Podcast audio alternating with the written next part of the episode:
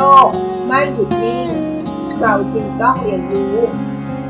เรามาเรียนรู้ด้วยกันนะคะ ขอต้อนรับสู่เซอร์วันพอดคาส์ค่ะ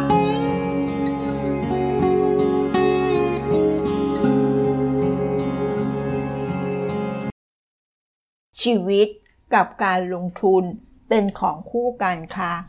ดังนั้น เอกชนหรือภาคธุรกิจ ต่างก็หันมาสนใจ กับการลงทุนเช่นกันนะคะ ไม่แตกต่างกับเราเลยใช่ไหมคะ การลงทุนในภาคธุรกิจ หรือองค์กรเอกชนนั้นถ้าเขามุ่งเน้นไปในธุรกิจ หรือนวัตกรรมที่ส่งผลกระทบ เชิงบวกต่อสังคมและสิ่งแวดล้อม ก็คือ impact investing ค่ะกำลังมีแนวโน้มเติบโตสูงมากขึ้นนะคะ หัวข้อชวนคิดในวันนี้ก็คือ ในภาคธุรกิจ หรือองค์กรเอกชน เขาสนใจ impact investing แนวไหนกันคะ เรามาเรียนรู้ร่วมกันนะคะ ข้อมูลจาก Global Impact Investing Network เขาได้กล่าวไว้ในปี 2020 ว่าตัวเลขสินทรัพย์ทั้งหมดในตลาดการลงทุน ในกลุ่มของ Impact Investing มีมูลค่าสูงถึง 7แสนล้านเหรียญสหรัฐ และมีการเติบโตด้วยอัตราเฉลี่ยกว่า 54%ต่อปีทีเดียวนะคะ ตั้งแต่ปี 2016 แล้วค่ะ บริษัทยักษ์ใหญ่อย่าง Amazon Microsoft Salesforce City และ Unilever ต่างตั้งกองทุนที่เป็น Impact Investment โดยแต่ละบริษัท ให้คำมั่นสัญญาว่าจะใส่เม็ดเงินลงทุนไม่ต่ำกว่าร้อยล้านเหรียญสหรัฐ ซึ่งล่าสุดนะคะ Salesforce ก็เพิ่งตั้งกองทุนที่ 2 ที่เป็น Impact Fund ด้วยเม็ดเงินกว่าร้อยล้านเหรียญสหรัฐ ด้วยการลงทุนในธุรกิจที่สร้างการเปลี่ยนแปลงเชิงบวกทางสังคมและการศึกษาด้วยค่ะ ส่วนยักษ์ใหญ่ด้านอุปโภคบริโภคอย่าง Unilever ก็ทุ่มเงินทุน ถึง 1,000 ล้านยูโร ในการลงทุน Clean Future เพื่อเปลี่ยนผ่านสู่การเลิกใช้สารเคมี ที่ได้จากการเชื้อเพลิง ฟอสซิล ภายในปี 2030 และยังได้ร่วมมือกับ Closed Loop Partners เป็นบริษัทร่วมทุนขนาดใหญ่นะคะ ที่ลงทุนในธุรกิจที่เกี่ยวข้องกับเศรษฐกิจหมุนเวียน ซึ่งกองทุนนี้ยังมียักษ์ใหญ่ในกลุ่ม FMCG รายอื่นๆ ร่วมลงทุนอีกด้วยนะคะ ไม่ว่าจะเป็น P&G Danone PepsiCo Coca-Cola Colgate Palmolive หลายคนอาจจะมองว่าการลงทุนที่เป็น Impact Investing เป็นการลงทุนที่ไม่ได้หวังผลตอบแทนเชิงธุรกิจ แต่เป็นวิธีการลงทุนที่เป็นส่วนหนึ่งของกลยุทธ์องค์กร ด้านการรับผิดชอบต่อสังคม หรือเรียกกันว่าโครงการ CSR แต่ในความเป็นจริงแล้ว เป้าหมายขององค์กรวันนี้ เขามองที่ Impact Investing เป็นการลงทุนเพื่อตอบโจทย์การพัฒนาที่ยั่งยืนนะคะ ที่หวังผลทั้งในเชิงกลยุทธ์ และผลตอบแทนจากการลงทุนด้วยนะคะ ในช่วง 4-5 ปีที่ผ่านมา การเติบโตของการลงทุนในกลุ่ม Impact Investing ทำให้ Venture Capital หรือเรียกย่อๆว่า VC เป็นธุรกิจเงินร่วมลงทุนขนาดใหญ่นะคะรายรายด้วยกันเขาได้เปิดกองทุนใหม่ที่เป็น Impact Fund ส่วนในฝั่งที่เป็นภาคเอกชน CVC จริงๆ VC กับ CVC นี่ก็ไม่ค่อยต่างกันนะคะ เพียงแต่ว่า CVC นั้นก็เพียงเติมคำว่า corporate นำหน้าคำว่า venture capital เข้าไปนะคะ ก็หมายถึงการลงทุนของบริษัทใหญ่ ๆ โดยไม่ต้องผ่านการร่วมลงทุนกับนักลงทุนรายอื่น นอกจากบริษัทแต่ทำผ่านหน่วยงานของบริษัทโดยตรงค่ะ ซึ่ง CVC หลายรายนะคะ ก็มีการแบ่งแยก portfolio ของธุรกิจ ที่เป็น Impact Investing ออกมาอย่างชัดเจน โดยมีการทำงานประสานกับหน่วยธุรกิจภายใน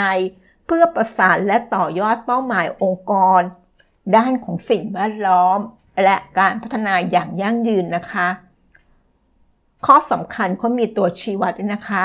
ตัวชี้วัดของการลงทุนที่เป็น impact investing โดยหลักแล้วจะมีทั้งหมด 4 ตัวชี้วัดด้วยกันนะคะ ตัวชี้วัดตัวที่ 1 เป็นการตอบโจทย์กลยุทธ์องค์กร ด้าน sustainability development ค่ะ ตัวชี้วัดที่ 2 นะคะ สอดรับกับทิศทางการเปลี่ยนแปลงของอุตสาหกรรม ตัวชี้วัดที่ 3 ต้องสร้างผลกระทบเชิงบวกให้กับสังคม และตัวชี้วัดที่ 4 ศักยภาพในการสร้างผลตอบแทน เรียกว่า ครบทุกด้านเลยนะคะ ไม่ว่าจะเป็นการตอบโจทย์ ด้านการพัฒนาอย่างยั่งยืน การเปลี่ยนแปลงของอุตสาหกรรม ผลกระทบเชิงบวกต่อสังคม และผลตอบแทนด้วยค่ะ